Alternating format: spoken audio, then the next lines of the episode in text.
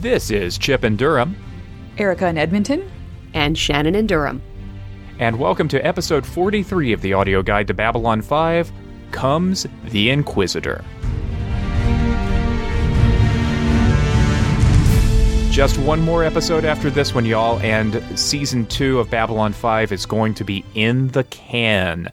I can't believe it. That's crazy. That's nuts. It's like we've been doing this thing for two years. Oh my thunk? god. Stop talking like that. Uh, are you accusing me of dating us and making us feel old? I just yeah, that that was kind that kind of came as a little bit of a shock to me. I'm surprised it's, it's been so long. I still feel like the young spring chicken I was when we got started 2 years ago. Well, you know, when you've been in a relationship as long as we have, you need to do some things to sort of make it fresher. Uh, and you maybe need to bring some people into it. And so we are going to introduce a couple of uh, ringers to the audio guide to Babylon 5. Joining us for this episode, some newly minted Babylon 5 fans of our acquaintance. Lynne and Michael Damian Thomas, welcome to uh, the audio guide to Babylon 5. Hello, it is great to be here. We are finally on uh, my favorite podcast. Other Your favorite ones podcast. Oh, shucks. Yes. barring, barring the ones we all other work on. The check's in the mail. Yes. Lynne and Michael Damian Thomas, you are the editors of Uncanny Magazine. Could you tell our listeners a little bit about that? Sure. Uh, yes, we are the editors in chief and publishers of Uncanny Magazine. It is an online science fiction fantasy magazine. And uh, we publish six issues a year.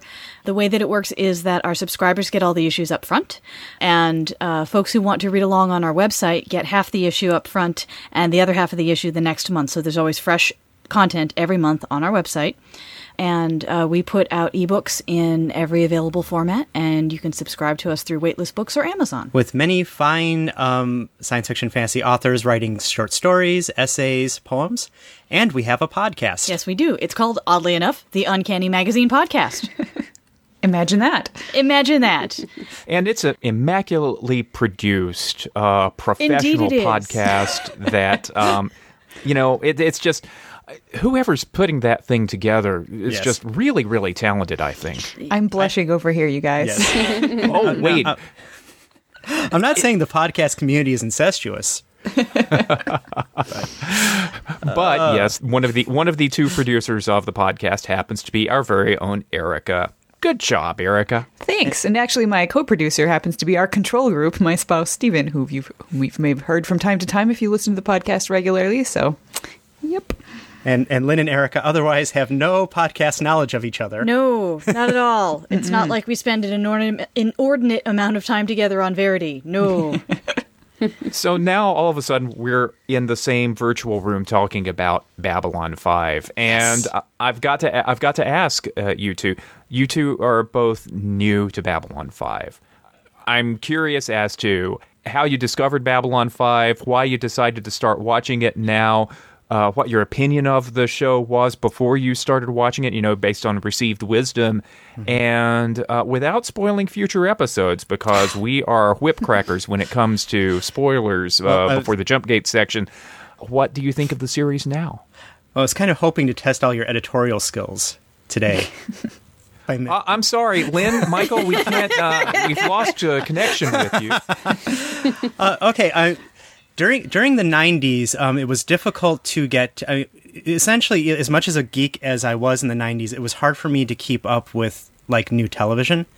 So ba- when Babylon 5's first couple of seasons came out, I missed it, and then I started to we started to have the evangelical friends, bless, which in retrospect I get it, but in the '90s it's tough because I, I think you know it, we're hearing all these great things about the show, but you're also hearing the thing of, but it's an arc and you need to know all this stuff and it's hard to jump in, which obviously everyone on this podcast is disproving because you can jump in with given the right data.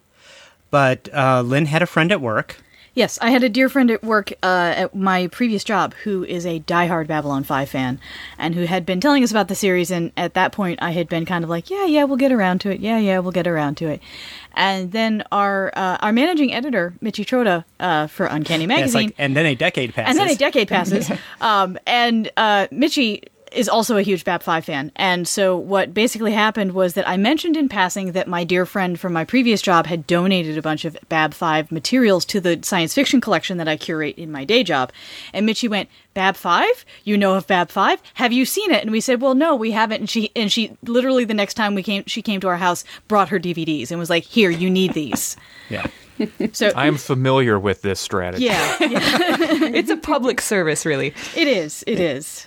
So yeah, uh, so that is the point we started to watch, and um, we got. I mean, I, I won't say that we marathoned like the kids do, where it's over like a twenty-four hour period, but life, life doesn't really allow for that for us. But we did run through it in about a five or six month period, the whole thing. Wow. something like that. Yeah, I mean it was, it was two Well- and three episodes a night nightly for a while. Well, we are still Wow. short the last movie on the movie Yeah, box we're set. not quite complete, but I can tell you that I have already sent the requisite email to my first friend who told us about Bab Five and was like, "You were right. You were absolutely right.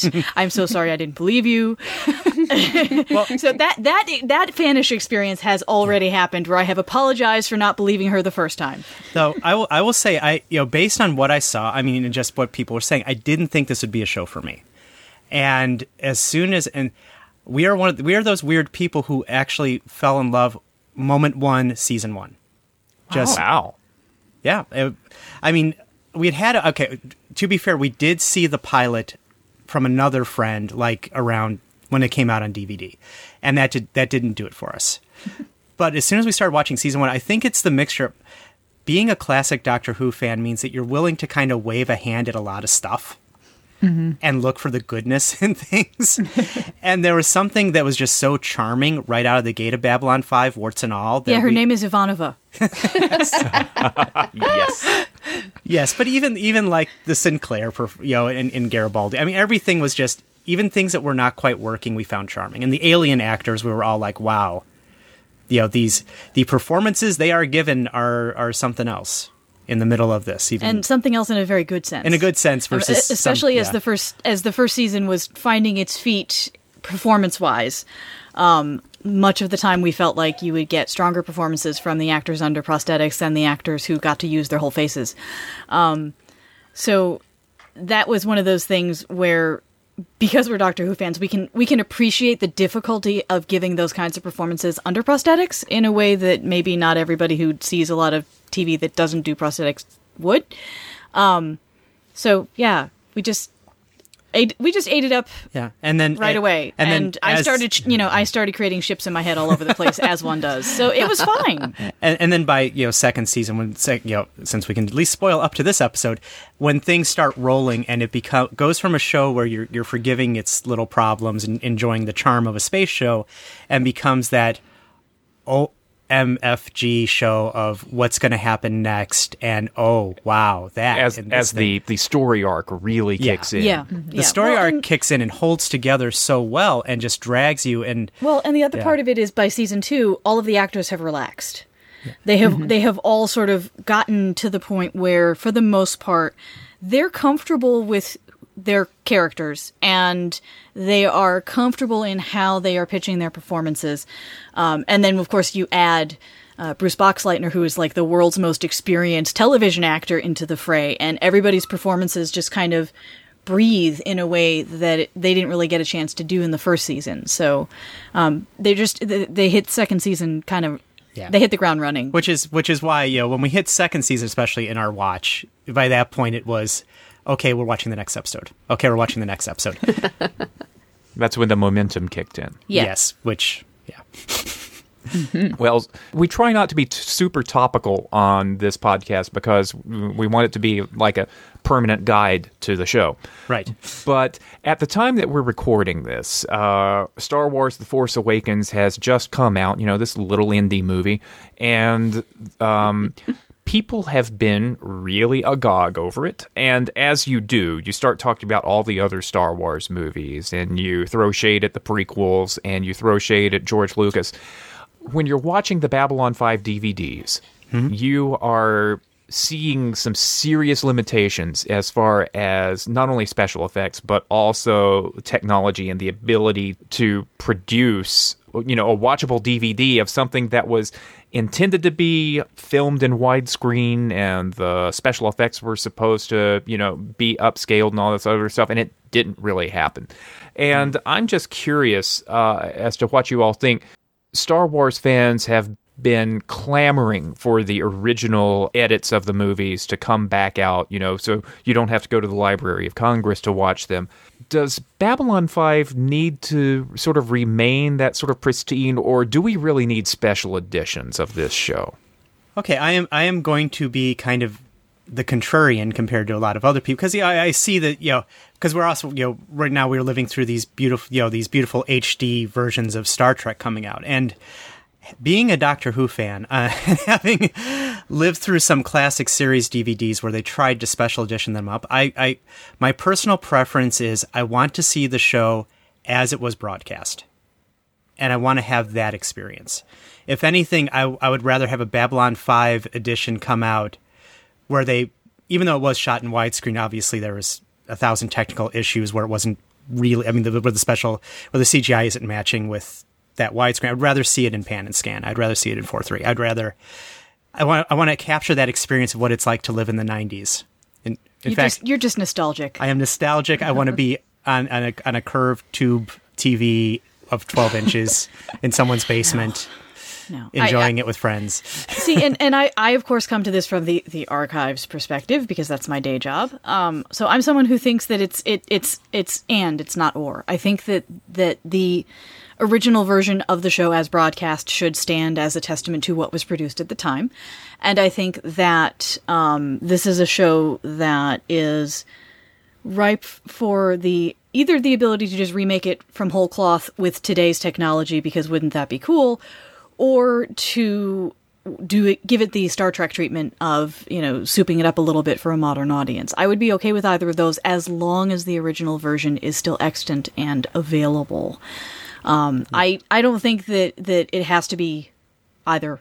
I think Well, you can do both. I think the current DVDs are odd in that it's like they did a slight upgrade by making it widescreen as it was shot, but they didn't rework some of the other Oh. aspects that would have made it like with the especially Yeah. with the effects. But it's it's really not any different than the difference between the filming schedule for Xena in the first season and the second no. season, Well- where they, they switched film types in between seasons. Yeah, but you know what happened with the Yeah. the CGI with this. Yeah. Correct. A couple of thoughts about that at the beginning of the season because we went to elaborate lengths to keep Steven from seeing the wrong uh, the wrong opening credits. Right. So we Shannon and I found our old VHS TV rips and digitized that and sent that to Erica, who showed Steven what it was like to watch Babylon 5 on TV. Right. It almost broke him. that was that was not a fun experience for anybody. Oh no. It was not a positive. Nope. Steven Steven It was it this. was for me because I have that kind of nostalgia too. I was like, this is what it's supposed to look like, and Steven was just not having any of it. So so I, I so I am with I am with Lynne. I feel like there should there should be both because I think uh, the number of people who are going to who would who would jump on board and enjoy the show, seeing it the way that it, Mm-hmm. it was, or seeing it even the way that it is right now, is kind of limited. I feel like I feel like you guys are special. Uh, a lot of people these days, especially younger folks who didn't have to live through all the crappy special effects that we did, um, they're just not going to know what they're looking at. It was cutting edge at the time. uphill through the snow both ways. Yep. on my Amiga. Well, I Yeah. think I think that, that you can have both versions because the people who are the hardcore purists, the folks who just want to recreate that experience in the '90s, they're going to keep the classic series all for themselves, and then they're going to buy the reworked season so that they can use it to evangelize. It's going to be similar to the Firefly effect, where when the DVDs of Firefly as a series came out, people bought two copies, one for themselves and one to loan out to everyone they had ever met. Yeah. Mm-hmm. I, I think one, and this is an, a current issue with becoming a Bab Five fan, is that I every time a friend would say I love Babylon Five, then you would get all the but you need to get through this, and this isn't quite good, and you know, you know, the, all the apologizing for season one that that fans seem to do. Well, in fairness, people do it for other series too. I mean, Yeah. there are plenty of people who, you, when you ask them about Xena Warrior Princess, they'll say start with season two, and people will tell you the same thing with Blackadder, for that matter.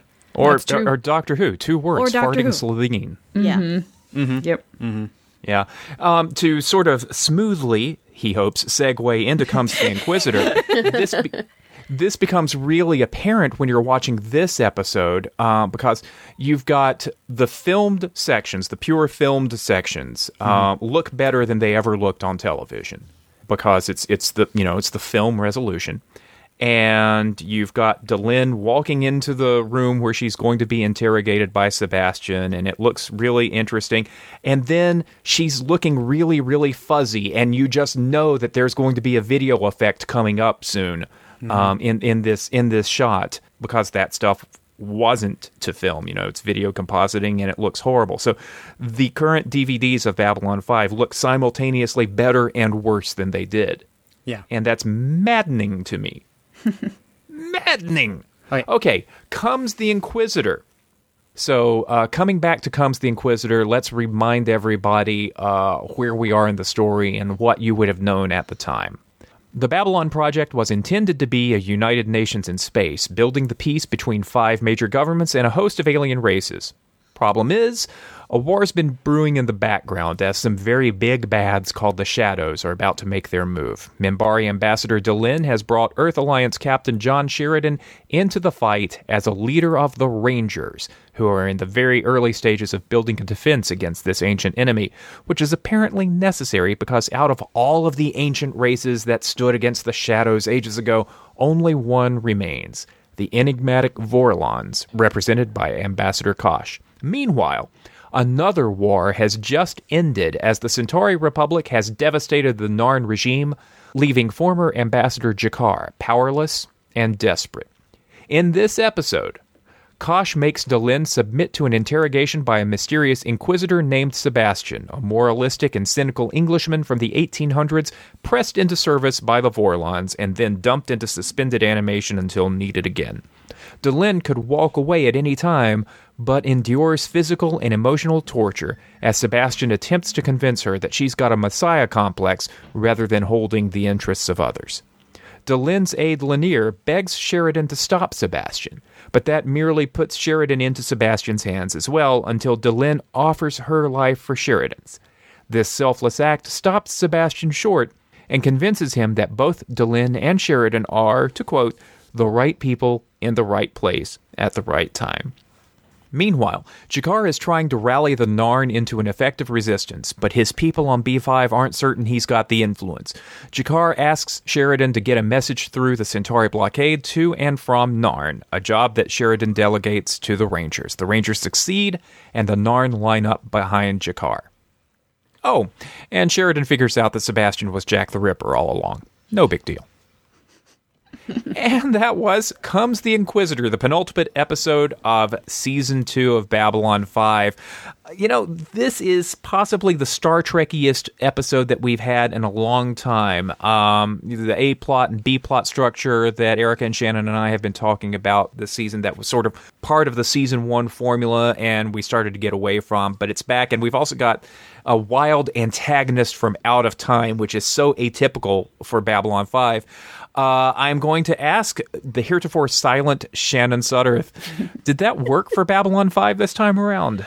I had no trouble with it because it just didn't strike me that way. We we've sort of gotten into building on this once everything's sort of begun to coalesce around um, a couple of main storylines that you know, and these both of these plots just continue in their parallel pathways of um, continuing those two stories. So you know, the A plot B plot thing really didn't occur to me this time. Um, you know that that worked for me because we're just adding on what's going on with the Narn and the Centauri after the long Twilight struggle. You know what's going on now that this war, this great war that's coming. Um, apparently, there's something else that Delenn has to do before uh, the Vorlons are ready to commit totally. It's you know like they haven't you know been committed already. Uh, so it didn't even occur to me, um, and and it worked just fine. Shannon, you just made me feel so much better because I was I was I was looking at the notes that Chip sent around and it and it says you know return to A plot B plot structure and I was like what it it did and then I st- stopped and thought about it and I was like oh yeah I guess I guess it totally does but it did not strike me that way either. So I feel a lot less dumb knowing that it, knowing that it didn't hit you that way too. I I'm not seeking to make anyone feel dumb. No, no, no. Not Just- that you, not that that was your intent, but I was just I was kind of surprised that I hadn't even noticed, and I think that it's probably a, a testament mm-hmm. to the the direction of this episode, and like Shannon said, the fact that everything is kind of rolling in this season so far. So it just feels like yes, there's an A plot and there's a B plot, but each of those feels like a very smooth continuation of a bunch of stuff that's happening or that was happening throughout all the other episodes in this season. So it it it wasn't like an A plot B plot episode where it's you know brand new you know so and so appears and does this thing. Yes, Sebastian is brand new and he's a so and so, but uh, but he is is part of this uh, big conspiracy. It's Kosh that's brought him in. It's not it's not completely random new character in A plot and completely random new situation in B plot. They're they're both still part of the overall arc. So it's kind of like a season one structure, but because the arc is still moving, that it doesn't feel like it. Yeah. That yeah, would- they, they just they're they're both seamlessly part of um, the structure that's that we're that we've seen being built this this series. It's not you know random happening um, like a lot of season one was felt like as they started putting the foundation together, and they were it, it felt like they were building from the four different corners towards a center all at the same time in the first season. And now that the foundation's laid, you know we're seeing walls go up, and it's um, the the picture is a whole lot clearer. okay. So it all Well, integrates. Well, but it's still, it's still to my mind, it's it's it's very different. I mean, it's Jack the Ripper comes to Babylon Five. What? I'm sorry. around around uh, around uh, the Coming of Shadows, if somebody told me that there was going to be a, an episode future, uh, uh, several down the road where Jack the Ripper comes to Babylon Five, I would have been like, that's going to be stupid and awful. Well, to be fair, I mean, we don't find out, you know, specifically, you know, at least in the script until the end.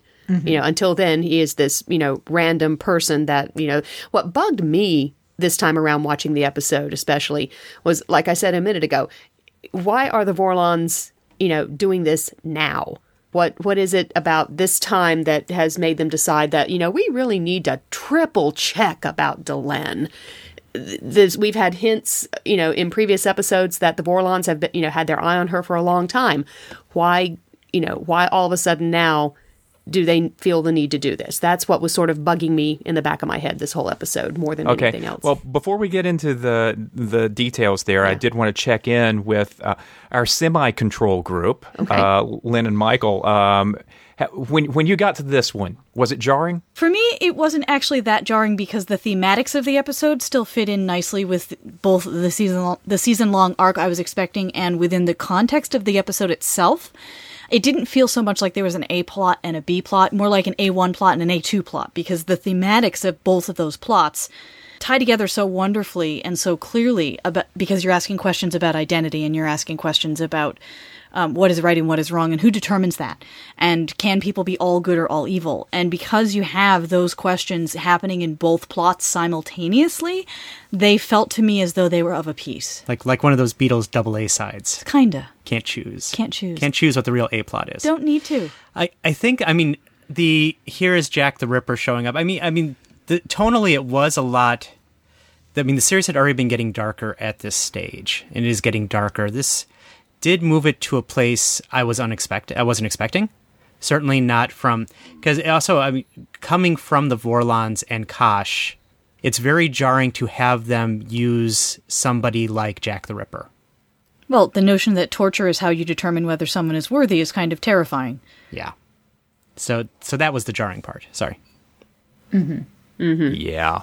And and speaking of that, as the subtext of the coming war has been coming up and the alliance between the Minbari and the Vorlons has been revealed and we've gotten all the backstory uh, that's been coming up.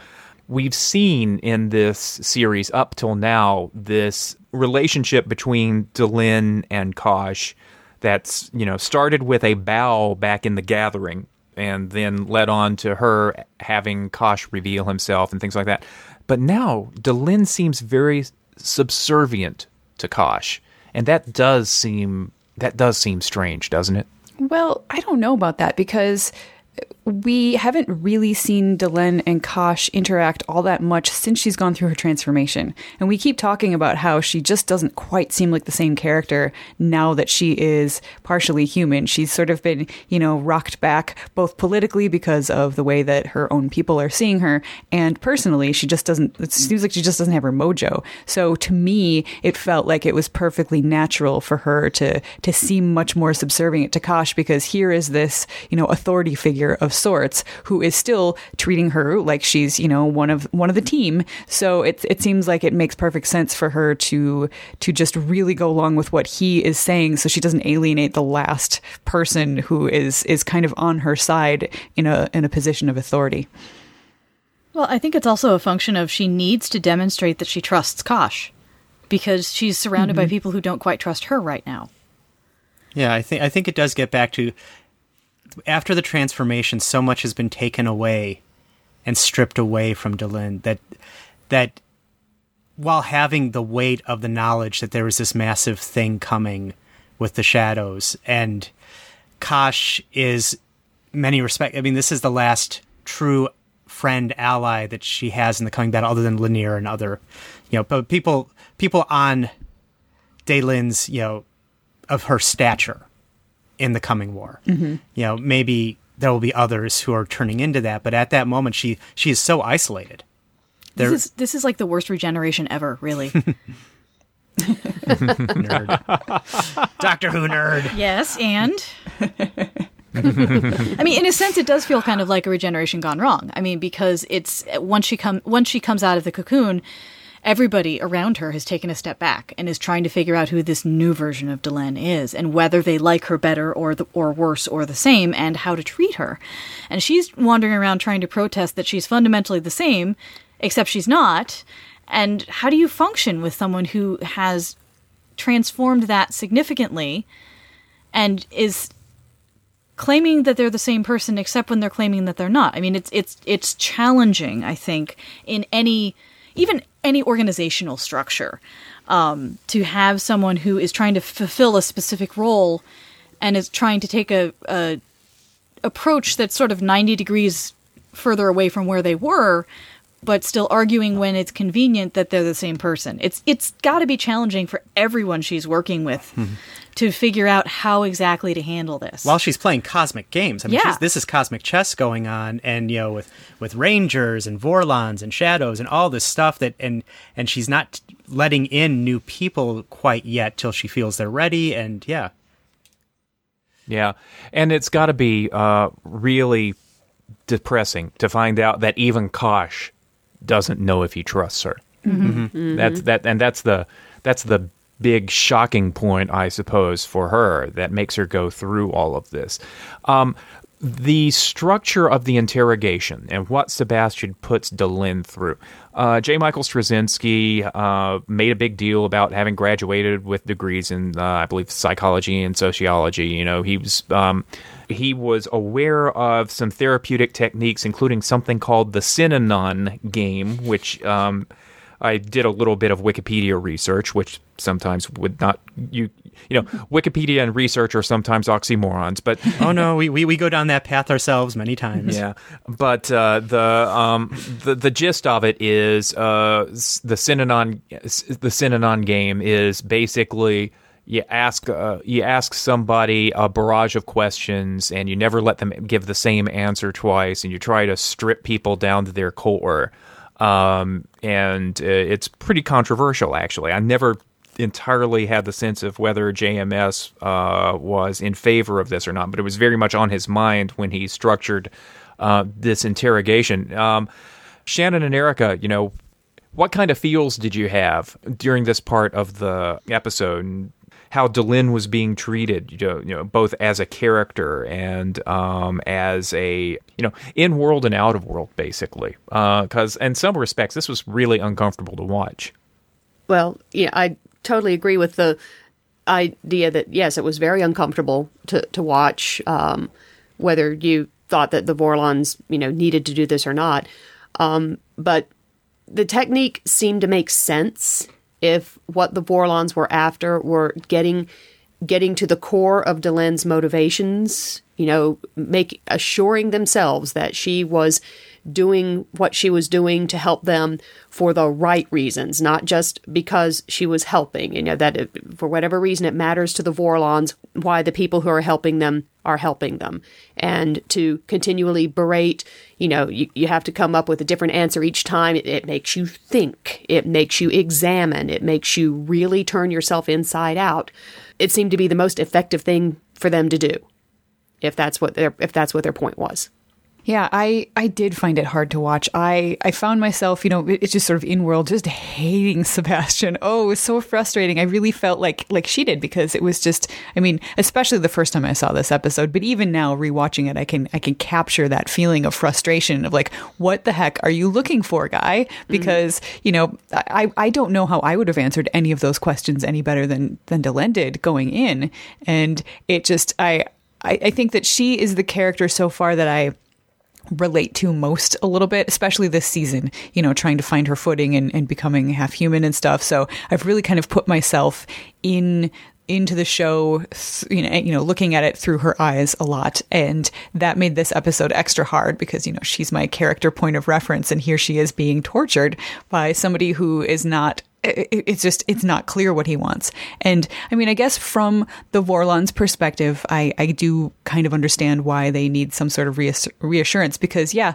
i mean she did turn herself from a Minbari into a partial Minbari, partial human, whatever it is. I mean, that's that's a big thing. And if somebody is willing to go to those ends, then it, maybe it is an important thing to determine whether she's doing it for the right reasons. You know, if she, you know, by the end of the episode, we realize that Sebastian is trying to find out if she's in it for the glory or, you know, the statues and all that nonsense.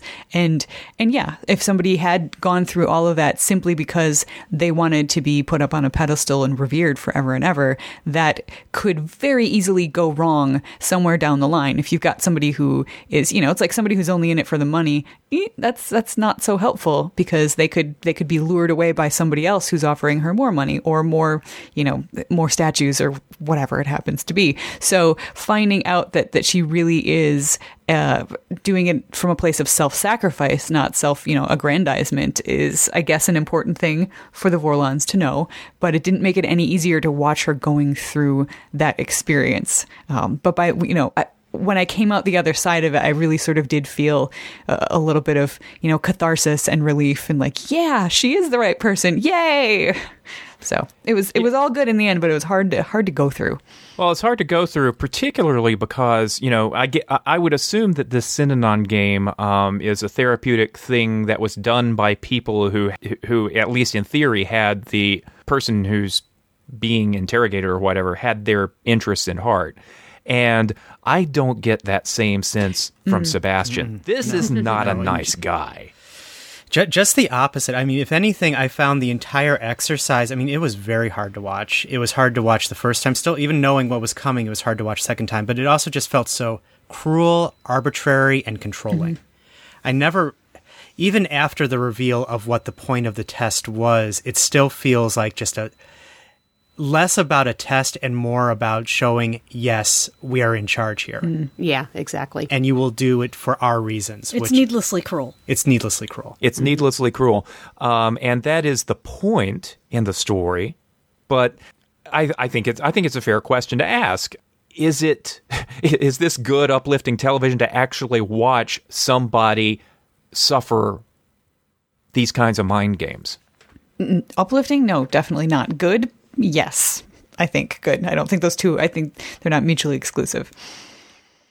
Yeah, I mean, if you want to, you know, the, the way to advance a character's development is not to have nice shiny happy things happen to them you you put them through conflict you put them through tests and you know and then there's more to explore and there's more to the character uh, and they've got more experience so yeah and i think this is also uh, you know kind of like what, what michael was saying this is almost as much of an interesting view into the Vorlon thought process as it is into Bingo. Delenn's motivations. Mm-hmm. It's also the thing where I, I think it's important to sort of consider the notion that watching people being tortured in any way, shape, or form for entertainment is a problematic thing in a general sense. Um, making entertainment out of people's pain is not True. something to be taken lightly. Uh, it's very, very serious, um, and that it's something that should be taken seriously, and that um, the ultimate purpose is to demonstrate the strength of Delenn as a character. I think, yeah, I think that that's a fair point. I think this is, I think this is a powerful story, but it squicks me a bit. Yeah.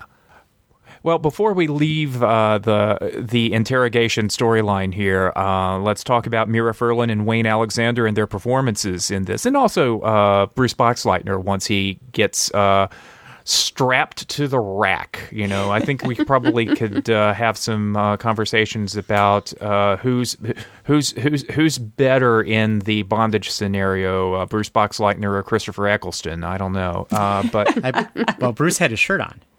That's There's true. your problem. so we cannot properly judge this. Uh, so how about the performances in here? Because I, you know, I, I, w- I was blown away by Wayne Alexander. I thought he was a fantastic performer in this. Agreed. I, I mean, Mira, Mira obviously, uh, one of the strengths of the show, as we were talking about at the beginning of this episode, from day one, has been the ambassador actors, the alien actors, and and Delenn, as always, I mean, just the the center heart of the show with such range. Mira just the fantastic range that she gives, and to play off Wayne Alexander, who is able to be arch, but at the same time subtle. I mean, it, it's weirdly subtle because I, I, don't want to say like he's totally subtle. I mean, he's Jack the Ripper, but at the same and inquisiting, but at the same time, it could have, as we know from many guest performances on Babylon Five, gone so much more over the top, and he's able to keep it restrained and cruel, and sometimes give certain kinds of kindness, and which you know creepy.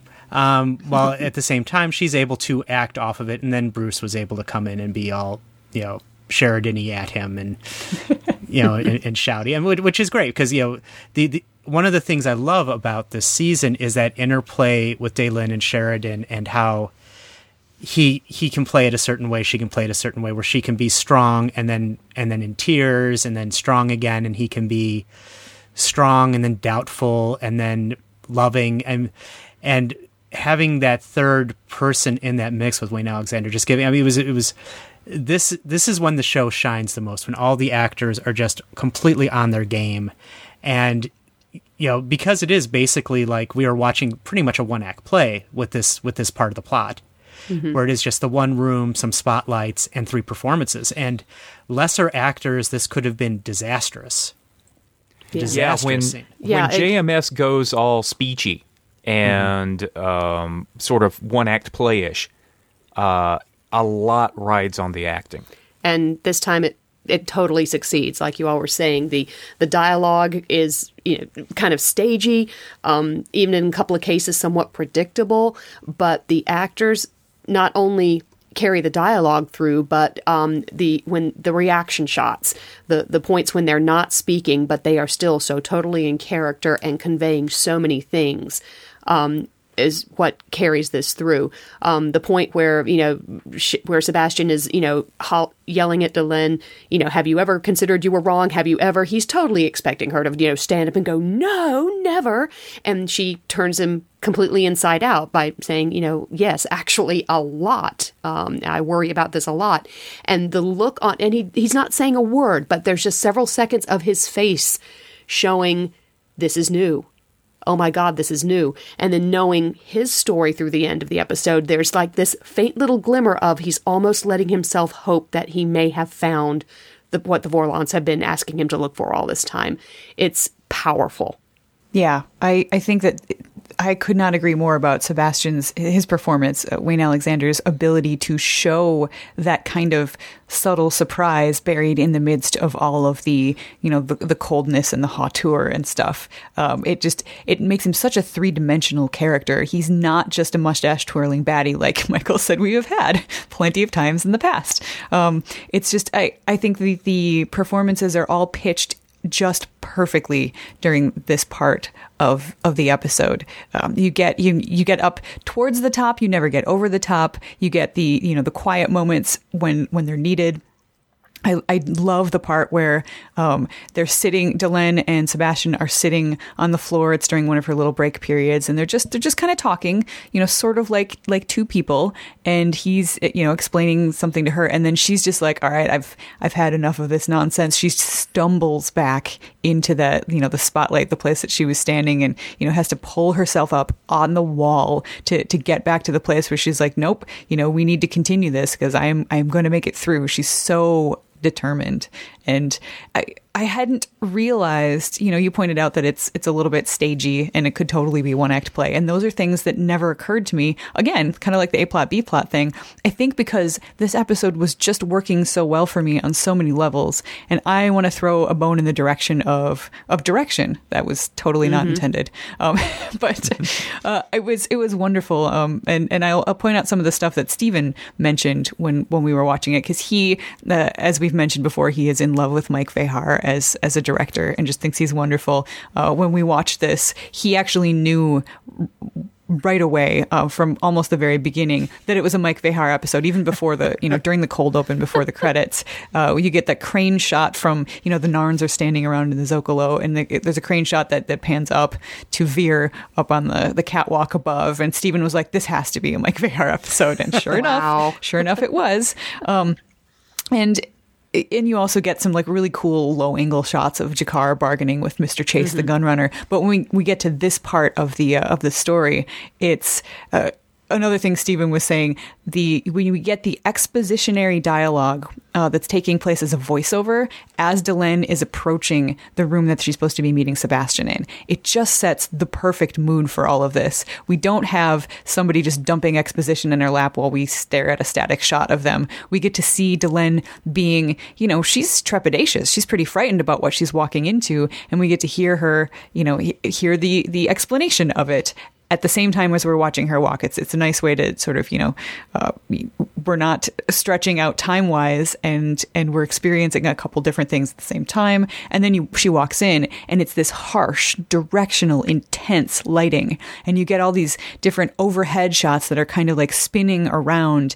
And I just felt so like wrapped up. It just like swooped me up this story uh, that I didn't notice that it was getting a little bit stagey, and that it was you know that the there was some speechifying and stuff going on because it just all felt like it was of a piece and it worked.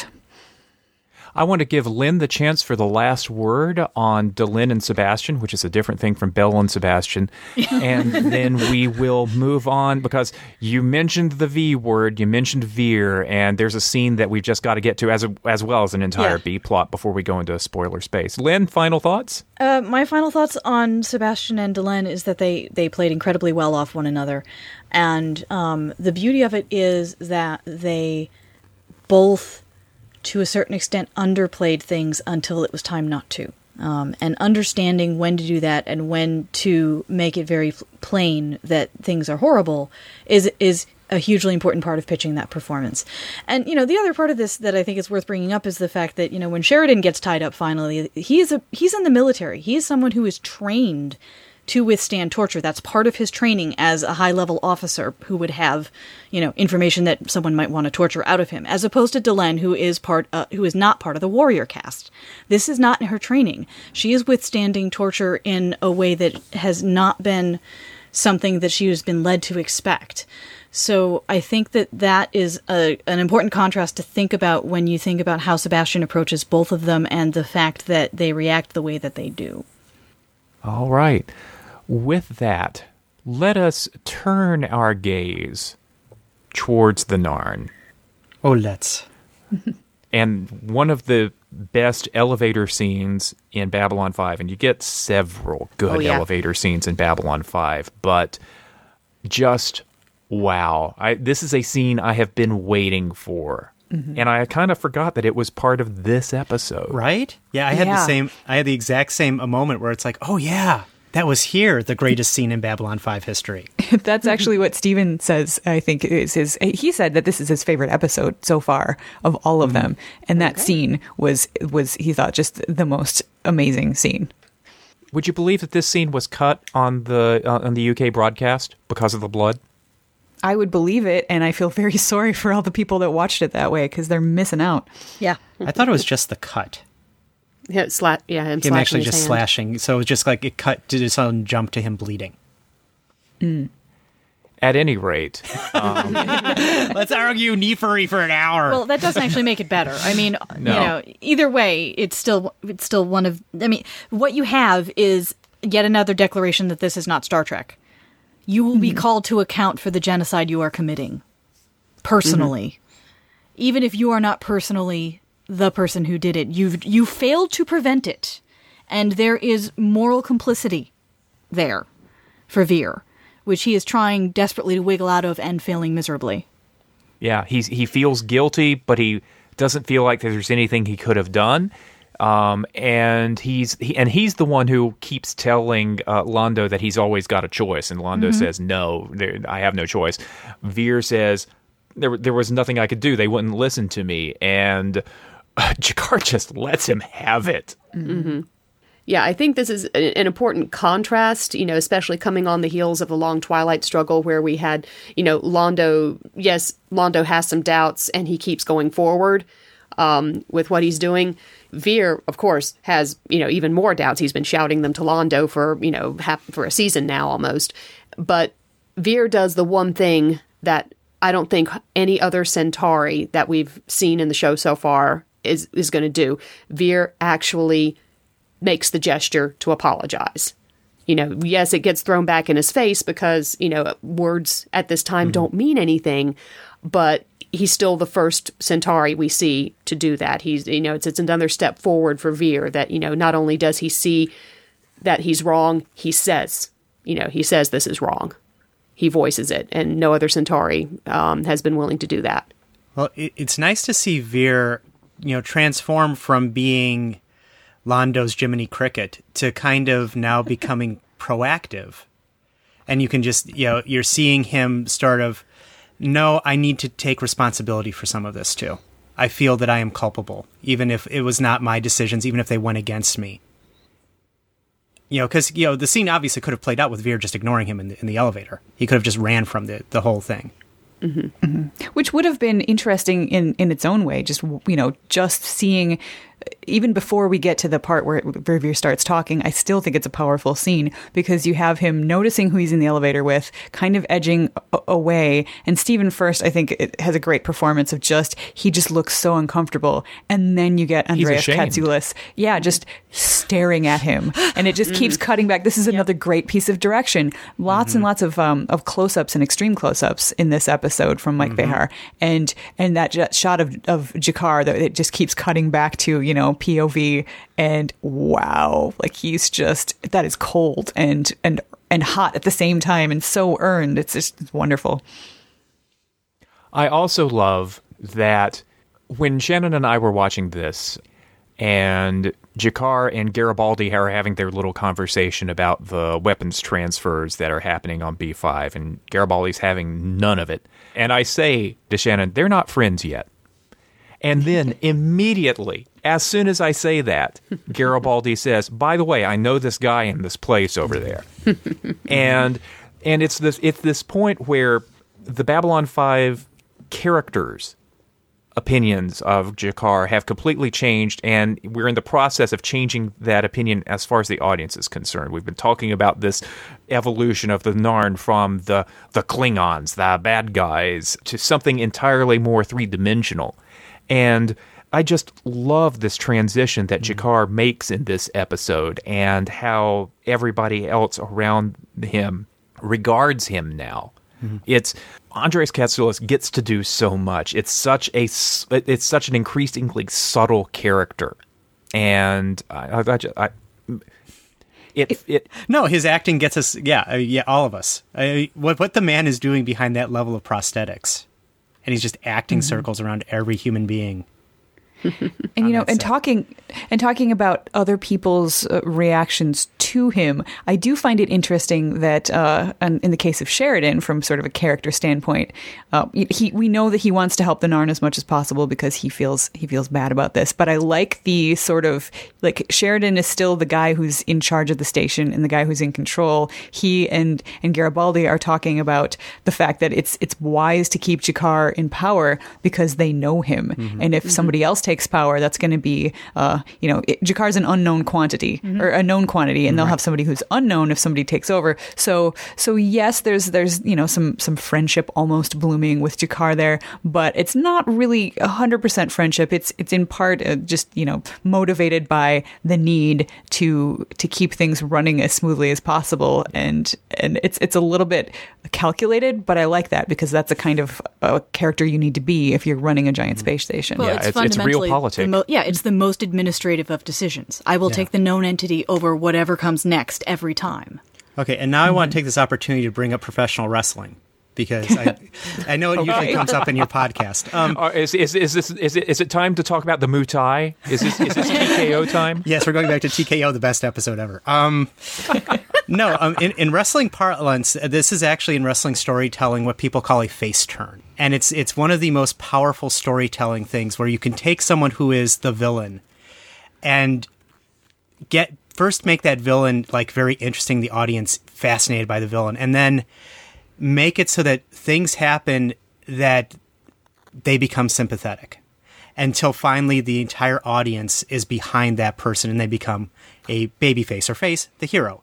And watching the, because I feel this is the moment G'Kar's face turn is complete. That we are now at that point where, as an audience, we are a hundred. Because you know, obviously, earlier Londo is presented as the comical, fun character, and G'Kar is kind of being this mischievous, angry thing and, and person and, and mm-hmm. and now and the Narn were being all the Narn were being the expansionists and the mm-hmm. Centauri were being the victims. Right. Yep. And by the time you are done with, with the elevator scene, I think there is not a single person watching this show who doesn't think, yes, G'Kar is one of the greatest characters ever, and he, and he is now my hero, and I love him. Mm-hmm. And you now have other characters starting to react that way and his just he radiates that strength and dignity. I mean, one thing I noticed um, in this episode, you know, another scene which is not quite as amazing, but is still amazing. You know, when he is talking to the Narn and they are all starting to question him and question his authority and his leadership, just how much Andreas just fills. barring part, even though it's part of its costume, part of it's also he just seems like the largest Narn in the room the focal point, just this this pillar of of strength, but still having this underlying compassion and underlying sensitivity, and it's just such an amazing performance throughout this. It's episode. his second leadership crisis of the season, mm-hmm. Mm-hmm. and he handles it in an, in an entirely different way. Uh, last time it was during the war, and uh, and he's like, "You've already made the challenge. Do you have the courage to back it up?" And they have a fight. This time around, it's quiet confidence and its effectiveness. You know, I think this entire episode's about leadership. Yes. Yeah. Um, and who deserves mm-hmm. it and how it's earned. For G'Kar, it's all about effectiveness. For Delenn and Sheridan, it's all about motivation. You know, are you a good leader at heart? And this has been, I, I love this episode as these all, all three characters, uh, Delenn and Sheridan and G'Kar, are put through a crucible and they come out pretty darn well. Um, I'm going to ask a quick question about Jack the Ripper and when you all knew it was Jack the Ripper.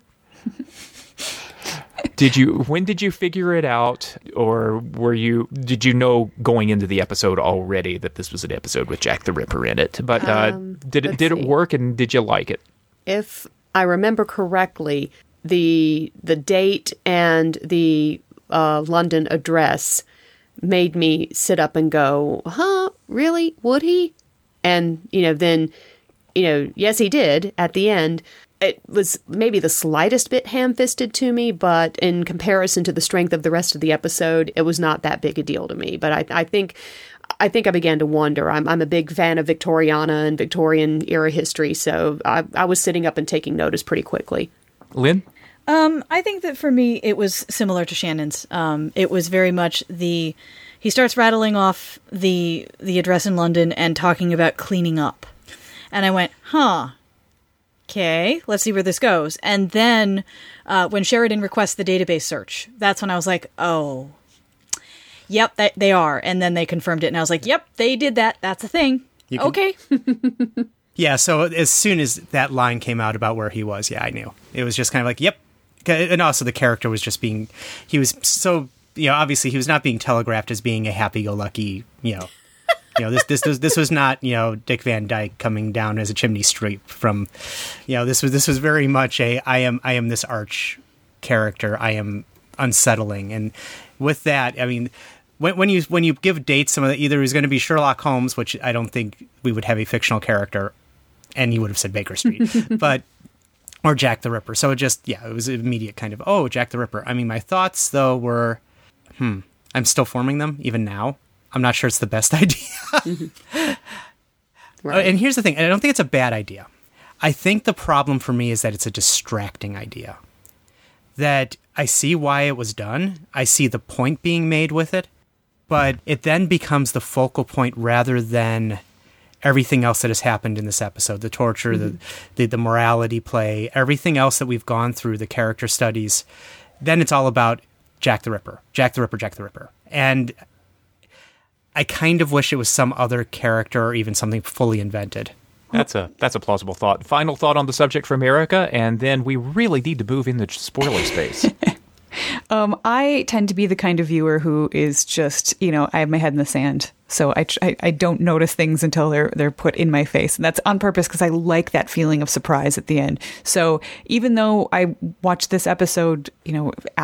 After I'd seen the, the, most of the rest of the series, I guess I hadn't heard about it, so I didn't know, and I don't remember the date. Uh, you know, I, I, thought it was interesting that he had been pulled from Earth a long time ago. I thought that was a cool thing, uh, and I didn't get it until until the end when Sheridan is is pointing out the uh, you know the murders in the either West End or East End, depending on whether you're reading lips and captions or listening to the ADR that was put in. They obviously got the part of London wrong the first time around. Um, yeah. Straczynski kicked himself so hard when someone finally realized mm-hmm. after recording and editing were done. Yep. Um, so it it really came as to me a really cool surprise. I thought I thought that it was neat. It actually reminded me of. I actually have two different Doctor Who comparisons here. Uh, the first one it reminded me of watching Timelash, which is an episode I will defend. happily um, because you find out at the end spoilers for a very old doctor who episode you find out that it was actually hg wells that has been you know the annoying guy traveling with him this whole time. And and I, it was kind of a, a similar thing because i remember being a kid and going oh, oh my god that's so cool. And and I had that same sort of feeling here with the uh, with the Jack the Ripper thing, and I didn't think that it was, I wasn't upset about it. The only bit that I thought was a little bit ham fisted was his last line talking about, you know, remembered not as a doctor, not as a this, not as a that, not even as Sebastian, remembered only as Jack. I felt like that was a step too far. I think if they would have left out the name Jack, uh, that would have been a little bit more elegant and kind of a, a nice way nice way to do it. Um, but as far as the the fact that it is Jack the Ripper, I I love it. I think it's important to show that the Vorlons have, you know, we know that they've been visiting Earth for a long time. I like seeing a little bit of evidence of that fact and some of the the reasoning behind why they did it. They, you know, they they took out this this guy who was, you know, this kind of awful, terrible element of chaos person and put him to work to their own ends. And I, I am very glad that they left it until the end of the episode, that they didn't point out clearly, at least, uh, that it was Jack the Ripper earlier in the episode, because then I would have, I would agree with Michael that it that it would be a, a distracting thing because then the episode becomes about Jack the Ripper. I don't, however, think that it is a distraction, except in your own mind, if you're the kind of person who can't like separate those those two things. It's and this is where my other Doctor Who comparison comes in. I get very annoyed with people who didn't like Clara in Series Seven B because she was the impossible Girl. The Impossible Girl thing was entirely in the doctor's head. That was nothing related to what she was doing on screen as a character, and I just judged her as the character I was seeing on screen. So, same thing here for me. I love this story. I love seeing the way it played out. The fact that I found out at the end, hey, that was Jack the Ripper, that's kind of a cool thing. But for me, I experienced all of the the feelings and emotions that I that I had while I was watching this story, and nothing's going to take that away. You can't go back in time and, and erase that from from what happened to me. So, so I'm I love it. I really think that it's cool, and I, I think that that's a uh, one of the reasons that this is one of my more favorite episodes is the fact that they put that little exclamation point at the end of it. It's cool. Okay. Uh, I'm going to put my Deb Stanish hat on for a second and ask for final thoughts before we go into the spoiler section. Um, is there anything brief that you'd like to contribute uh, to sort of sum up Comes the Inquisitor? And we'll start with Shannon. Powerful acting. As I said, story arcs, at, at least the Narn side, you know, very logically continuing on, uh, continuing the uh, major plot threads of the story. Um, and it worked for me. Lynne? Uh, I think for me, my final thought is that this this is an episode that very specifically um, telegraphed to me that this is not Star Trek. This is these are important journeys where people don't reset and people are affected by what happens to them very deeply. And in terms of performances, this is one of the most incandescent episodes of Babylon Five. It is just it is so it, it, it really does feel at this point like the series is leveling up uh, in terms of performance and in terms of writing and in terms of stakes. Um, and that for me was a very, very good thing, as difficult as it was for this to watch this story um, the first time we saw it, which was very much a why are they being so mean to Delenn? I was really, really not happy the first time I saw it. But um, I see the purpose and I'm uncomfortable and I'm willing to sit with that feeling of being uncomfortable because I think it's important to understanding the series and what the aims of the show overall are. Of which we'll get more into in spoiler space. Uh, Erica? Well, I'm going to start with with two sort of final thoughts from our control group. Uh, as I as I said before, Stephen loved this episode um, a great deal from the direction perspective, but I think he he liked it overall. The two little things from that he pointed out that I wanted to say is there's a, a fairly obvious prisoner ref- reference in this episode uh, where he's talking about being you know stamped, numbered, delineated by others, etc. That's an echo of, of a line from the prisoner, which I, I myself caught as well. So it wasn't just Stephen. Uh, and then the uh, the scene at the beginning when Sebastian is arriving on a Vorlon ship and uh, Sheridan comes up with some random flunky uh, Earth Earth Force guy, and and Sheridan's like, no, no, no, you know, I'll I'll take care of this. You can go. And the guy's like, are you sure? Stephen was just kind of shaking his head, going. I miss Lou Welch. That guy should have been Lou Welch. Lou Welch would have known what was going on. So Stephen is Stephen is sad that we that we didn't have any Lou Welch here. Um, my final thought As is, are we all. aren't we? Aren't we all? It's very sad. Um, but my final thought is is just one thing that we didn't really touch on too much because there isn't a ton to touch on, but. I admit that I am scouring every single one of these episodes for every single Delenn and Sheridan interaction because I think they are just adorable the way they're kind of, I don't know, dancing around each other. Like you're not quite sure exactly what the relationship is, but that's what makes it so fun. Um, so I love the beginning uh, where, where Delenn is asking to have Sebastian pass through customs, and and Sheridan just says, you know, asking is not a problem, not for you. Mm-hmm. And it's just like, oh. And then you see them, you know, sort of being brought together a, a little bit more after, you know, they have these kind of terrible experiences that that pulled them together. You know, Delenn going in and watching all the Markab die, and then now her being tortured, and and him coming in and also being tortured, and and getting through it together. And I just, yeah, every every scene between the two of them just has me kind of on the edge of my seat, going, what's going to happen here? And finally, Michael. Well, first, I want to thank you for giving us such a happy-go-lucky, fun, you know, rompy episode. I, am to- sorry, Jason took all of the ones with genocide and you know, Though to be fair, we did not get a child getting killed in ours. That is true. That is Jason's specialty, if I remember correctly. Um, no, uh, I think yeah, this gets back to Babylon Five has some major strengths, and I think you know, in that it is op- you know it is operatic, and if you buy into loving operatic things, you know there are certain actors who get it, and this was everyone was on fire, everyone was able to get all those speeches out nearly to perfection. And you know, I was on the you know I was upset. I was I was charmed. I was mad. I was everything. I mean, it was a roller coaster of an episode. And and to, to touch on something Erica did because certainly the first time Lynne and I watched it we, we did spend the entire season especially by this point every time Sheridan and Delenn do something that is like close to each other we would get excited because you know at this point yeah we are building the ship oh that Delenn Sheridan ship that we are sailing Well, at this point, I'm already frustrated because they haven't kissed yet. yeah. That's where Lynne goes. bring it. Yeah, but like like this. It, it, they should be kissing by now. don't just hug. that was a really horrible thing. But they're an ambassador Okay. and a captain. They're an ambassador and a captain. Hmm. Okay. It's not a kissing show. Well, uh, we need to move on to our spoiler section before this becomes longer than the episode itself. Um, actually, I think that ship already sailed. Um, yeah, we're Have the, you not heard our podcast before, Chip? yeah. Come on, we- we- everybody does it. The incomparable. Come on. okay. Uh, but uh, before we go into the spoiler section, uh, next time we have a season finale for you. So your homework is The Fall of Night. And the, the less said in advance of that, the better. Uh, you can join us for our conversation threads at the Audio Guide website at b5audioguide.com. You can download our episodes on iTunes, of course, and wherever you can find good podcasts. And we tweet and we tumble at B5 Audio Guide. Uh, Lynne and Michael, thank you so much for being part of this section of the podcast. And let us now jump into spoiler space for the next section.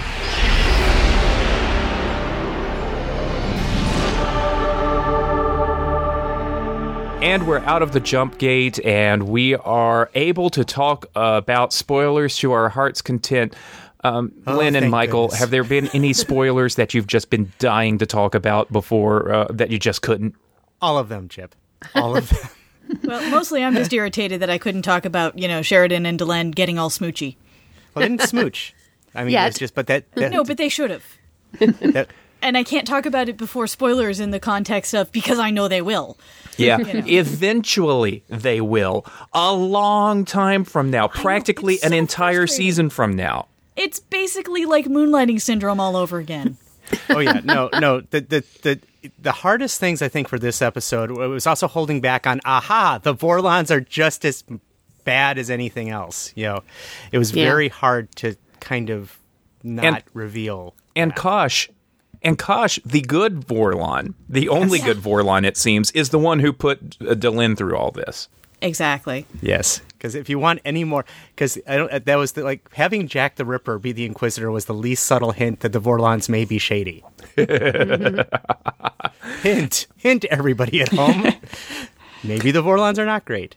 It's kind of well timed, I think, because uh, we- we've been getting all this stuff about an army of light and um, everybody standing against the darkness, and we know that Delenn's a good person, and Garibaldi and Sheridan and all this stuff. You know, so we've just had this rah rah scene in the previous episode where uh, the Sheridan is introduced to the Rangers and Kosh is there, and everything's great, right? Let's make things a little gray the very next episode. I like that. It is very good. Yeah, I think it was it was a great time for that. I think to start off our spoiler discussion in depth, I, I have to go to the first thing that Lennier says to Sheridan after uh, Sheridan asks what's wrong, what he needs to do. And Lennier says, defy Kosh. That is, you know, it- it- just out of the mouth of, mouths of babes. You know that one line, "defy Kosh." That is exactly what uh, Sheridan is going to be called on to do all the way up here in se- season four. Defy Kosh. Uh, this leads right into, well, you're a legend too. After he, after Kosh told him that he had to fight legends. Uh, we've we've already been talking about the big elephant in the room, which is the Vorlons are bad and Sebastian is bad, and this just sort of lines up perfectly. So, was anybody else feeling like we should have been seeing the Vorlons as bad guys all along, or was this just revealed at the right time? I think it was at the right time. I think you need to build up to something like that. I, I think that when it finally comes along and we finally learn the truth about the Vorlons, I think it's kind of a nice shock. And it's not like it's not a huge shock because they give you hints to it. But if they had introduced it too heavily up front, A, it wouldn't make sense for our heroes to be joining forces with the Vorlons the way that they do. And then B, you wouldn't have that cool moment of the turn later on down the road. Mm-hmm. I, I think this gets way back to the beginning of the of the old G'Kar about nothing, nobody on Babylon Five being what they seem. That's a good point. Mm-hmm. Well, and also it it, Yeah. it ties into the thematic the thematics of the fact that the more power that you have, the more easily one is corrupted. Um, and that is something that we see over and over and over again, and it's talked about in the series. So when you when you realize just how much power the Vorlons have, eventually you are supposed to deduce that they too are corrupt, Or could be. or could be. Um, and this is the first sort of hint that we see of that. But it, it's a nice the way the show kind of quietly moves from character to character to make that re- and, and and race to race to, to make that reveal of and here's the thing you don't expect about this person. I think it's just their turn. when I also think that this episode is really helpful in um, introducing the new Kosh down the road. He's never called by name in the in the show, just ancillary material. But when Ulkesh comes uh, onto the show um, in his uh, little purple Kosh suit, and uh, is so much more of a jerk to Lyta Alexander. You know, this the fact that the Vorlons have a guy named Sebastian who is equally jerky, equally manipulative. Having this sets up that very nicely, I think. Um, if we hadn't have this episode, then when Evil Kosh showed up, it might have been. I don't think we would have been as prepared for that, I don't think. Shannon, you're very quiet. Um, just the the echoes of who are you just keep sounding like drum beats in my head. We we've had the shadows representative go around asking everyone, "What do you want?" Here is the mirror question, even though we don't quite realize it yet, because that is the, something that Sebastian keeps coming back to as he interrogates Delenn. Who are you? Who are you? Who are you? Um, you know, identify yourself. Tell me, you know, all the things that make you you, but you can't use any other references. You have to get to the essence. Um, it's an impossible task. It's it's impossible to you know define to their standards what who they are, but and just that they keep pounding away at it like they're like there's going to be some kind of resolution. Sebastian really is Morden, isn't he? He is actually the the whole question thing is is just another sort of notch in the uh, in the bedpost when it comes to looking at the the the similarities between the shadows and and the Vorlons. You had Morden walking around asking, "What do you want?" Well, now we've got the flip side, which is the Vorlons' version of that question, which is, "Who are you?" And when you get right down to it, neither one is a particularly great question to have to answer. Es- especially since you know you're getting hammered with this single question all the way through it and you're not being given any time to consider the alternative question. You know it's it it's it is this one question. It is this one thing. The shadows and the vorlons are trying to assert an absolutist worldview on everybody in the galaxy. It's just as oppressive, I think, for Morden to ask "What do you want?" repeatedly of Londo, as for um, as for Sebastian to ask "Who are you?" repeatedly uh, to Delenn. I think maybe the one difference being that "What do you want?" is a question that elicits elicits a certain amount of desire, greed, and it's what prompts Londo to lose his way. Though effectively in both cases, I mean that's the thing.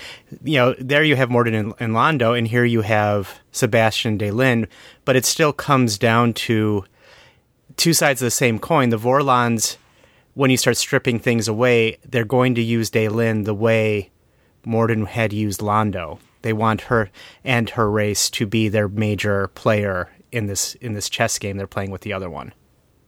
And really, the question itself, when you get to the heart of it, yes, the what do you want question has to do with desire, but so does the who are you question, the way that mm-hmm. Sebastian is asking at it. And, and the thing that he's trying to get at with that question is actually to find out if she has any, any greed. And it's not a material greed so much as greed for renown and, you mm-hmm. know, power. though even darker to that if you strip away with with the later knowledge it's almost the vorlons at double checking your loyalty to us and our cause is absolute and you have nothing else personal about this it's merely a devotion to us and our great celestial because mm-hmm. the cause of order That's right. Uh, we're always the most upset about somebody uh, being full of themselves when they also disagree with us. We talked a little bit about Sheridan and Delenn right from the outset, but let's uh, let's let's dive into it. If it wasn't obvious before that they're on a romantic arc, I mean, I don't see how you could look at this any other way. The way they sort of fall into each other's arms at the end of the interrogation and as they walk out arm in arm, you could look at that as close friendship. Uh, but that's not really how television worked back in the day. Um, and you know, Shannon and I have had many the argument over um, Harry Potter back in the day, um, and uh, I was always. She was always a true believer in that Harry and Hermione were destined to be a couple, and I was always feeling so warm and fuzzy about the fact that uh, some of the close non-romantic friendships that I'd had in real life were appeared to be mirrored uh, with Harry and Hermione would this episode have been just as strong if Sheridan and Delenn hadn't been set up to be on a romantic arc? Um, if, say, Sinclair came back later and uh, was part of the storyline for good, and the original plan to put them together would have been there. Does this episode depend on them being a romantic pairing? Um, I actually think it does. Mm-hmm. Um, and the reason that I think it does is because the entire next three seasons basically are set up so that what you see is that, as in all sort of power couples, the collective of the two of them is greater than the individual wholes. And so when you have Delenn and Sheridan together functioning as a team, they are capable of so much more. Um, they are capable of convincing people to do things that really are quite against their own best interest for the greater good they need to have a level of trust with one another to function that way that that in storytelling terms requires a romantic relationship if we're assuming heteronormativity.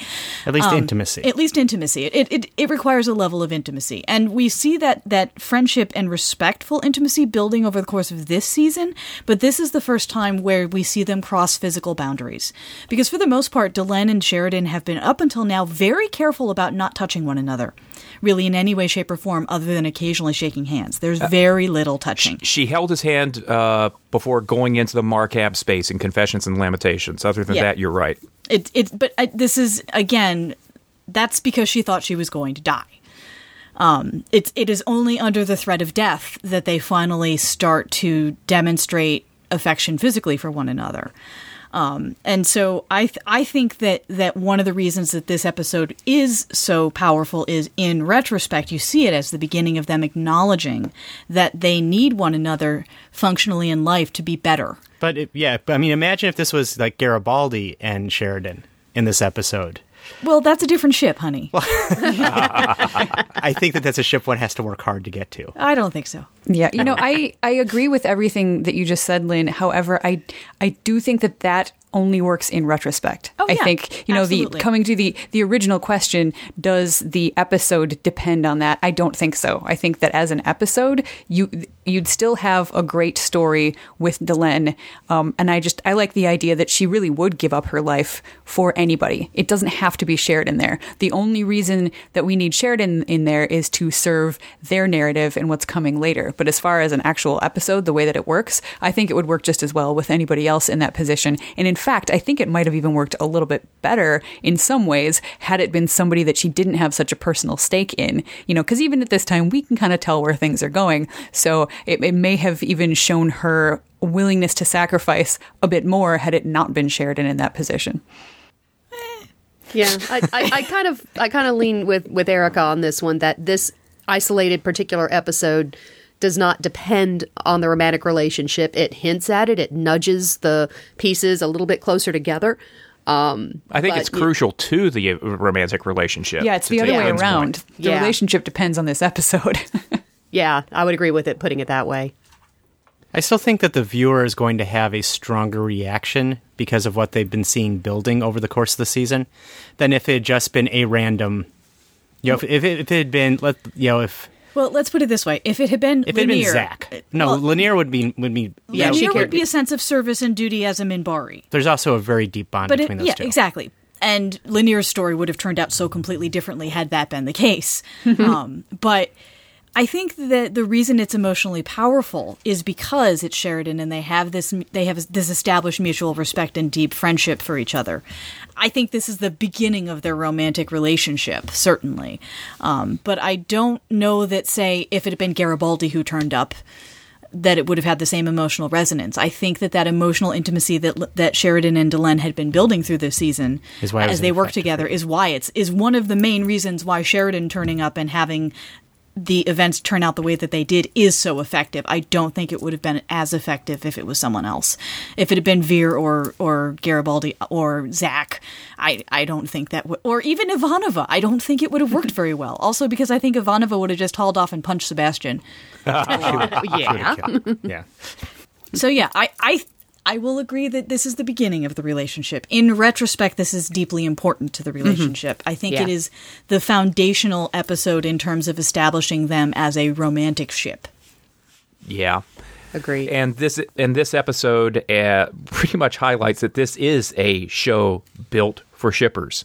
Would you not? Would you, I mean the romantic arc is part of the spine of Babylon Five, which makes Yeah. it all the more amazing that they were able to keep it when you have to change your lead actor. Yes, mm-hmm. but Yeah. you know, once again, it- with yeah, I, the still ama- wrapping my head around the Sinclair Delenn I don't Thing think it, I don't think it would have worked as well. because well. the chemistry that was just not that chemistry. See, whereas I think it would have, I think it would have worked a little bit better in some ways. And Don't get me wrong, I adore Sheridan and Delenn, but just the fact that they had this kind of weird push pull relationship building up all the way through the first season. I, I don't know that it would have worked with Michael O'Hare in the role simply because I, I just don't know that Ah, okay. that their their chemistry would have would have pulled it off. But just from a character standpoint, Ah. that extra history there that might have worked for me. Okay, I, I agree with you with character concept, but Michael O'Hare is still Michael is still Sinclair, so it's hard to. Yeah, another actor as Sinclair that is a cleaner through line. yeah, I think. I just don't think But- that I don't think that that But the O'Hare chemistry with Mira Then again, was just then again, we never saw we never saw Sinclair and transformed Delenn. And transformed Delenn is a very Yeah. different Delenn than true. what we That is saw in the yeah, first that's not season. going to happen so for another season and a half. So it is po- it is possible that that it w- that there would have suddenly been chemistry there just mm-hmm. because of that change. So and and he did improve in the role over the course of season one. So it is also possible that had he mm-hmm. not been battling the things he was battling health wise, that he would have settled down in the role more. He would have understood television acting a little bit better, and maybe it would have. It's possible, and I thought that he and uh, Mira Furlan had decent chemistry in War Without End uh, coming up. Um, but Yeah. but I think the biggest issue there is that uh, Sinclair and Delenn, when you get to know them in season one, they are old friends. They already have trust with each other. He finds out that uh, she's Grey Council, and that introduces a little bit of tension between them. But they're already, you know, basically they're already buds, mm-hmm. and mm-hmm. it's like if if that had turned into a romantic arc, it might have been dreadfully boring because where do you, Yeah. you you're already starting from someplace. You're going from five to from level five to f- level ten. Sheridan and Delenn get to know each other, and you mm-hmm. see that relationship uh, go through all the stages. There's more. There's more dynamism to it. Yeah, there's there's a little bit more tension, and you would also miss the Lennier tension. I think if it had been Sinclair, I think Lennier should, being tense around someone who is so human, you know, a- as as Sheridan versus the Sinclair who, as it's been pointed out, was already becoming almost like a Minbari. Yeah, he mm-hmm. was already there. Yeah, Um, well, and you know, let's let's be blunt. Bruce Boxleitner can generate chemistry with a potted plant if he wants to. He's that good of an actor, television wise. So it, there is, I mean, there is something to be said for the interplay between the two actors because that does make a big difference when as to whether on-screen pairings work. Now, sometimes you end up with on-screen pairings where the chemistry that they have is that they, you know, they absolutely hate each other as people, but but that spark works on screen in a different context. You're Um, Bruce Willis's and Cybill Shepherd's. Yes, you're Bruce Willis and Cybill Shepherds, or you're Jennifer Grey and Patrick Swayze, to to name another rather infamous um, pairing where they did not get on as people, but you would never be able to tell that from the film they did together. Um, I think that in this case, there's a level of comfort with Boxleitner that Mira has that I don't think she had with with Michael O'Hare. I, I it just I find it very difficult to think of Sinclair and Delenn together. It's not. I can't. I, I can make Garibaldi and just about anybody in my head work together. Like Garibaldi and G'Kar, I can make that work, but I cannot make Sinclair I cannot make Sinclair and Delenn work. Oh. I just can't. Oh, Lynne, we'll keep you away from certain. My ship engine just doesn't do that. Oh, a couple of other points that I want to mention uh, really quickly. Um, I think that uh, the interchange between Vir and G'Kar in the elevator is a perfect uh, jumping off point for Vir's eventual underground railroad. Yep. Uh, mm-hmm. Yeah, so that's so he finally he, he does do something, and that's mm-hmm. going to be that's going to be lovely to see. Uh, Abramo Lincoln. I was going to say, I think we're finally seeing, I mean, we're definitely seeing the solidification of Emperor Veer here, where suddenly it's like, okay, you know, where, where felt like almost a cheap gag earlier, the idea of him being Emperor. It's like we are starting to see, and we saw it with him and Morden too, but just this, this strength within Vir and, and bravery. I mean, because that was, that apology is actually a very brave moment. Mm-hmm. Because, yeah, G'Kar could have just pulled out the knife and, and take, taken him down right there. They are they are Yeah. effectively mortal enemies, but he still had the strength of his convictions and deepness, you know, that deep sorrow and you know, he he known they had done wrong. Well, this is this is the version of Vir that we firmly believe can absolutely kill Morden and put his head on a spike, no problem. Yeah. Yeah, it, it totally um, works as as a stepping point for for Vir to you know not only you know does he feel like moved to you know say something to apologize to make the gesture, and, but you know G'Kar's reaction tells him it, it, it's not enough. I've got to figure out how to put these words, these thoughts into action. Yeah. and then you know somehow or other he hits on the idea of the underground railroad and gets all of those Narn out to safety um, that um, and that and yeah, it proves the um, potential for the leadership down the line. Yep. And and we are definitely seeing once again in retrospect. Uh, Chip, am I jumping on a G'Kar question already too? Oh, go right ahead. Go right ahead. I mean, because we are finally seeing that also the movement of G'Kar becoming that center holy man that he is going to be to the to the Narn. This is such a good G'Kar episode. And, Yes. Yeah, uh, it is. um, Andreas Katsulas, man, um, he he does it all, and I'm so glad to see the beginning. Uh, At, at in, in the end, G'Kar becomes such a fabulous character, and he was always designed to be that fabulous character, and only now do we really see it coming. And uh, the other thing that I wanted to mention was last week, or last week's episode, uh, Sheridan was introduced to the Rangers, and no better time like the present. Let's put them to use. Uh, let's give them an order. And I, I just like the fact that uh, Sheridan wastes no time. He, he takes charge, he gives an order. Garibaldi's skeptical, and he says, Nope, let's go ahead and do it. He is so easily into his role as what who who is going to become the the uh, commander of the army of light coming up. So I like to see that the Rangers are already a presence. Yep, definitely. It's it. I hadn't thought about the fact that he puts them to work so soon after he finds out about them. But yeah, you're absolutely right. That that fits right in with the character of Sheridan as we know him. He's going to use all the resources that he has mm-hmm. at his beck and call, and he's you know excited and enthusiastic about it. If if you know, I mean, in a business like sort of way, but you can tell that he you know got a new toy. Let's put it through its paces. Yep. Mm-hmm. Except for except for Draal's machine, which occasionally gets forgotten. Well, yes, there's that. Yeah, They're saving it for when they need it. He's dear. he's also a smart enough smart enough leader and military tactician Yeah. to know that you keep your your really really big guns in your back pocket until you absolutely need them. Though, though that that may be my favorite thing of reading the Lurkers Guide as we watch the first time through is watching the running argument between Babylon Five fandom and JMS over mm-hmm. why are we not why are they not using the damn machine? why don't they use it for this? Reasons. How about this time? Reasons. I know what I'm doing. yep. Yeah, there's there's really there's really only so much you can do, and we we sort of had this argument on the podcast, uh, not so much an argument, a discussion on the podcast a while back. That you know there that there's only so much that the Great Machine can actually do once you're out of its orbit. So that's my that's that's my story, and I'm sticking to it. It's a good story because clearly it's not shown that it can communicate across the universe or has that potential. And why would you use it then to communicate with Narn? Mm-hmm. Yeah. Okay, smart ass. Oh, any other thoughts about uh, how this episode uh, sort of fits into the wider picture and the episodes that are to come? Can I just say poor Lennier? Yes. Lennier because this Yes. is this is the beginning of the uh, this is this is the beginning of seeing where Lennier's arc is going to go. If if Delenn is all about the right person at the right time for the right reasons, Lanier is the right person at the right time for the wrong reasons, and that is why he ends up with such a horrible tragedy.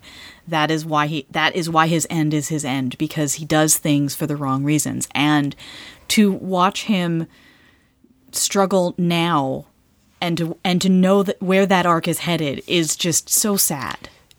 Yeah, that's the one where it's like, okay, like this episode is the, the Vorlons. That's pretty well signposted right now. That the subtle Lennier stuff that's going on already with Lennier talking about, he guess because he during his speechifying to Sheridan, you know, at the beginning, but as the Inquisitor's coming, uh, explaining the whole how tragic it is when you do things for the wrong reasons. It's it's like at the t- first watch, I had no idea that that's that that's a little bit of foreshadowing for his character or a mm-hmm. lot of foreshadowing because it just kind of went over me. Though in retrospect, it's like, oh yeah, oh poor Lennier. Yeah, I have that on my list too. Just noticing how worried he is about about Delenn, and you know, all the other times I've watched Babylon Five, I've never actually seen the Lennier hints. His his turn at the end has always pretty much just come out of nowhere and hit me, and been like, this doesn't look like it was planned for very well. So this time through, I'm watching really closely and trying to see things, and I'm wondering if I'm if if they are really things that were planted in there on purpose to as a plan or if they're just things I'm trying to read that way because I want it to make more sense than it did the first few times I saw it.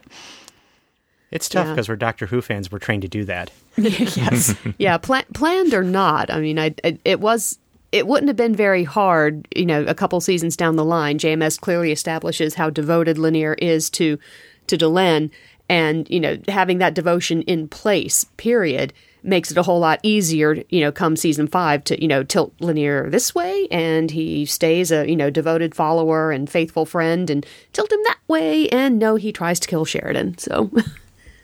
Whoops. Yeah. Which is again why this episode is so important because this is this is the signposting of the beginning of mm-hmm. Delenn and Sheridan's relationship, which is the thing that sends Lennier off the farm. Uh, in terms of- Saves the and sa- universe. it saves the universe, but Lennier is a major sacrifice in the act of saving the universe. yeah. Mm-hmm. because this is what tips him over to the to to you know this is what tips him over to attempting to kill Sheridan mm-hmm. is this relationship because his love for Delenn is not so great that he won't try to kill her boyfriend. yeah. And I just have to shake my head a little bit of that because it's it happens so suddenly in that one episode. The execution leaves a little something to be desired. That I Yeah. agree with. But Yeah. then again, if if we were staying on this podcast every week, which would be, of course, not happening uh, because that would be foolish and too busy. But yeah, I mean, season five is a season that I have issues with all over the place, where I think executions are not as smooth as they could have gone.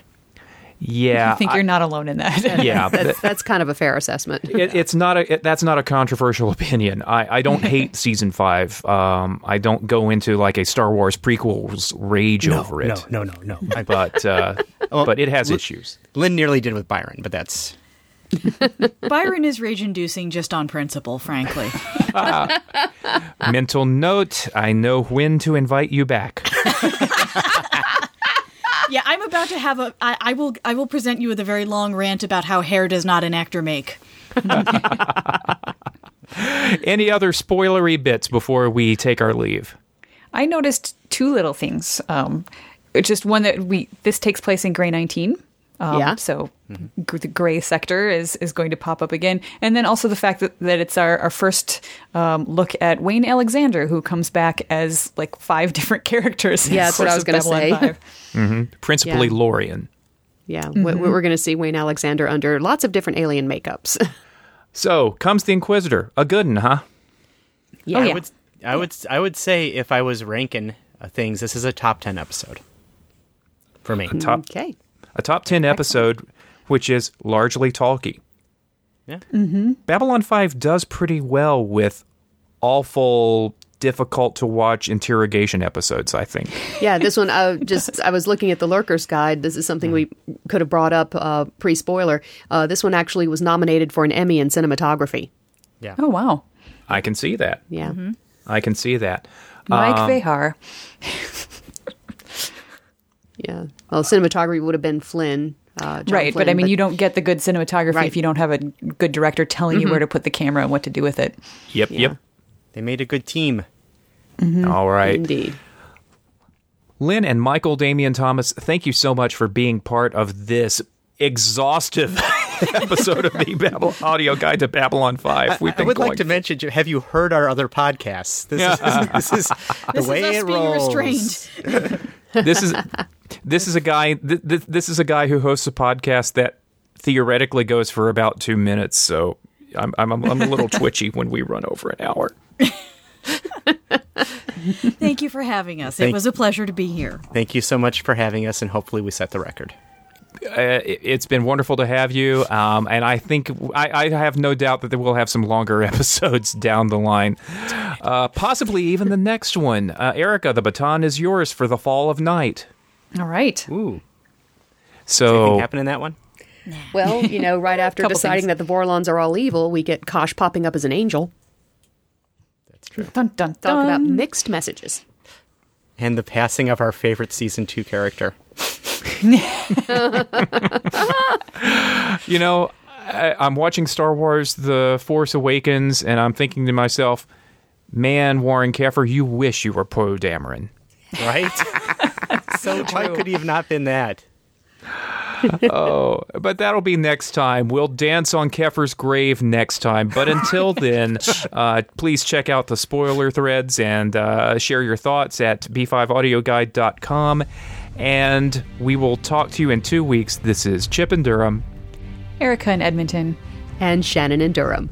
And you have been listening, oh God, you have been listening to the audio guide to Babylon 5.